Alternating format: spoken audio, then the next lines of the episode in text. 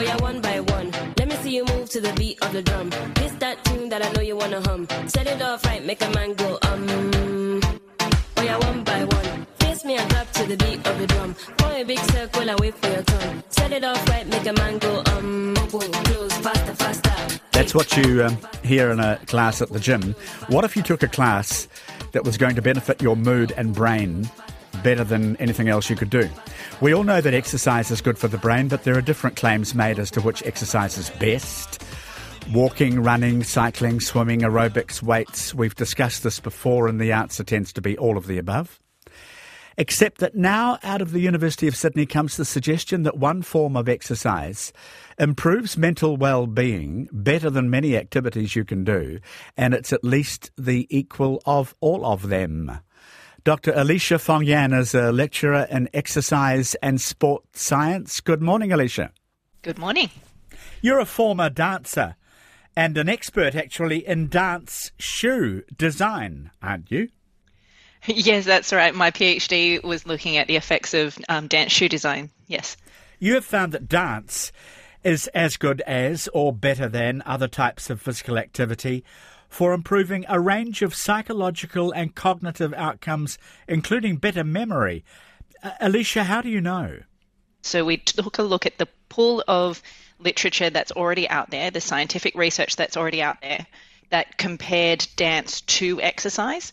And in particular, why we wanted to do that was because previous studies had only looked at dance versus nothing. And we know that any physical activity is better than nothing to improve health, both physical and uh, mental health.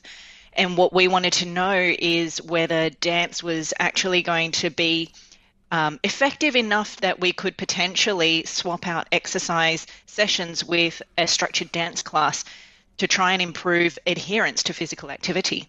That was a good idea. So you looked at data from both healthy and unhealthy people, I think. So we had participants that were aged all the way from 7 through to 85 and we had health conditions from healthy participants through to people with Parkinson's, cerebral palsy, uh, people with low cognition, fibromyalgia, breast cancer, and even heart failure and risk of falls. Wow. And the improvements you saw were seen not just in older people, which we could understand, it might have been a while since they did much exercise. But interestingly, also in the young, Alycia?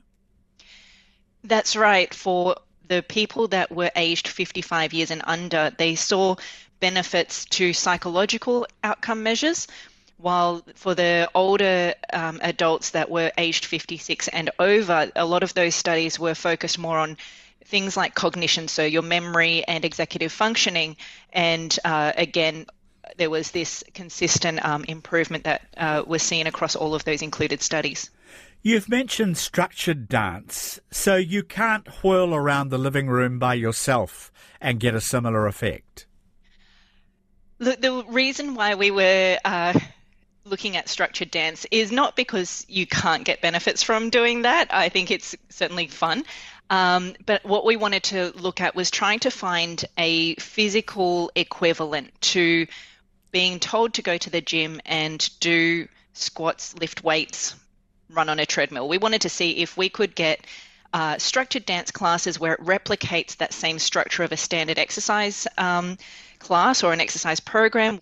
And so when there is a set structure to a dance class, then it's a little bit more controlled. It's easier for us to compare um, structured exercise to a structured dance class and it will give us a little bit more of an idea of the intensity and the types of physical components that are included in the dance class so that it, hopefully in the future if we're to try to have clinicians recommending or referring patients to a specific dance class they know what's actually included in that experience so that they know that their patient's going to get the right kind of benefit that they're hoping for understood and of course dancing together with other people, we can imagine is always beneficial to cheer you up.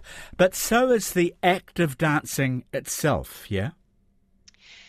That's right. So there are some explorations into simply moving in unison together. So in A group exercise class or a group dance class, because everyone's moving together, and even if you're doing the dance movements by yourself, but in this group setting, there seems to be this um, benefit from a social context. There's not enough studies for us to definitively conclude that one style of dance is any superior to another. At the moment, it appears that regardless of the genre, whether it is a partnered or individual style, um, whether it's aerobic dance, ballroom, or cultural dance, these improvements don't seem to be limited to a particular genre. Is that in part, do you think, because through the ages we have associated all sorts of types of dancing with enjoyment of life as well? I think so. I, I, I hope that this research is going to help people realize that it's not just something enjoyable, but actually this can make it a physical activity. Um, physical activity in general can then be enjoyable. So we we hope that you you can include this as part of your physical activity across the week, and it helps people stay more active. Yeah, but there's still a mystery about why it works so well compared with other forms of moderate to vigor- vigorous exercise.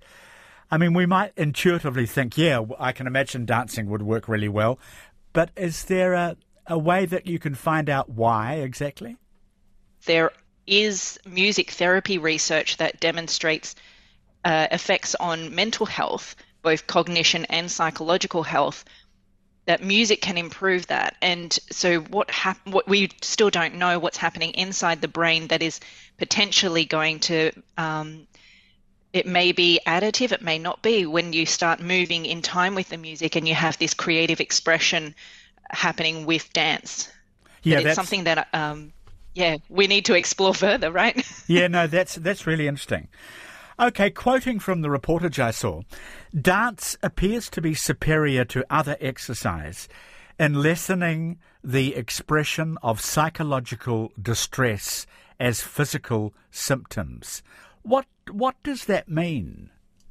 It is the way that our body can physically respond to um, negative feelings and thoughts and experiences, and this physical expression or sensation perception um, can come about through um, these negative experiences and through dance and movement these symptoms are uh, reducing. So their perception of these, uh, the body sensations of negative um, emotions is actually being reduced.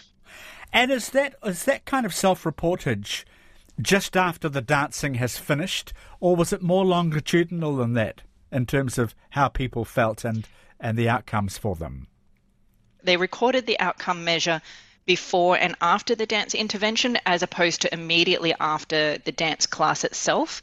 So what we wanted to see um, when we included our the studies is that we wanted to make sure that the intervention itself lasted at least six weeks duration because the evidence to demonstrate um, more long lasting impact on psychological health and mental health um, needed to have at least six weeks um, for any intervention, with uh, physical activity intervention. And so we didn't want to see just an acute effect. No, I understand. So if you're signing up for this yourself as an antidote and a way to improve cognition and mental health, you should commit to a few weeks' worth of classes, basically. Yes, that's for sure. For any uh, for overall mental health improvements, any physical activity, you need to be uh, participating in that in the long term at least six weeks before you're going to definitively start seeing some improvements to kickstart ongoing long term physical activity behaviour. Dr. Alycia Fong Yan is with us. She's a lecturer in exercise and sports science at the University of Sydney. Compared with other exercise, there's possibly an embarrassment component attached to dance. I mean, people mightn't like to pop along to a studio or go to the dance classes at the gym because they'll feel self conscious. A lot of us have leaden feet. Would that be fair?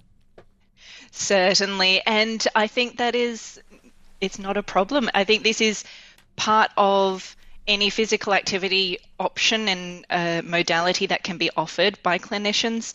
There are other dance options like um, there is, I don't know if they have this in New Zealand. They have no lights, no lycra sessions at some places where they literally will turn off the lights and put on some music, and everyone gets to have a dance. So you really minimise that um, that impact of embarrassment or um, shyness. It's really dance like no one's watching.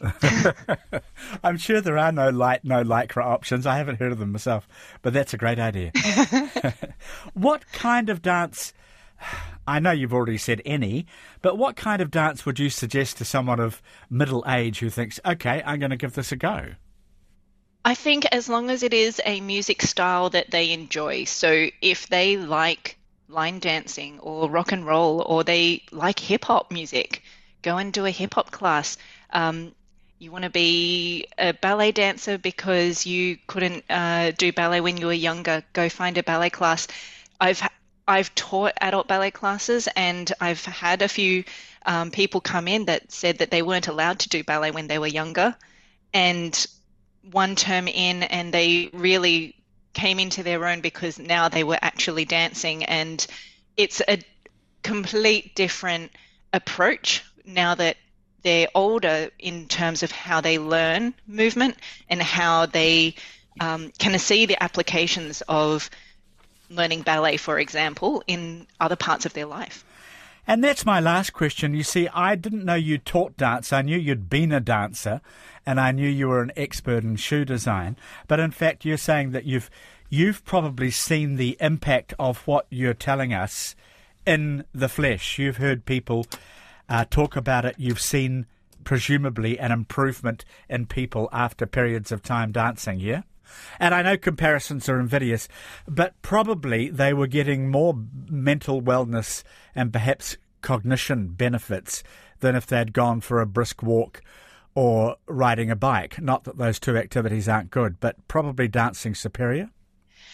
That's where we that's what we are suspecting in terms of the cognitive benefits, particularly from the executive functioning and memory side. So the executive function is about that forward planning. So you not only have to be performing the step the dance step at the at that time in time with the music but you also have to think of the movements that are coming up in that, that are coming up next and so you need to know where to shift your body weight you need to coordinate your body and you need to stay in time with the music hear the musical cues and all of that needs to be done while still expressing the creative side and expressing yourself through the music. And I think that multitasking, the forward planning, that's the part that adds the additional cognitive challenge that something cyclical like swimming, running, walking doesn't necessarily have. And then in addition to that is as opposed to doing weight training where you might be told to do three sets of 10 squats, when you're dancing, your focus is on cr- putting the dance steps together. Your focus is on making sure that you move in the right direction, move with everyone else, that you may not realize that you have done the same 30 squats. And you may have actually done it because you needed to learn the steps, repeat the steps a couple more times so that you know the sequence, and then repeat again now with music. And so it's more exercise in disguise that you don't realize that you're doing it, but you're still getting the same physical movements happening. And you're doing a whole lot of different things with the brain, which I know some other sports also involve. But in terms of the most common ones, you know, as you say, they can be quite rote, and dancing is different. That's right. So you you have that additional mental challenge. If you're in a group setting, you have to add in the spatial awareness and um, if it's partner work, you really have to add that connection to be able to create that movement, create the shapes with the other people around you. Fascinating research. And thank you for your time discussing it with us, Alycia. Much appreciated. Thank you so much for having me.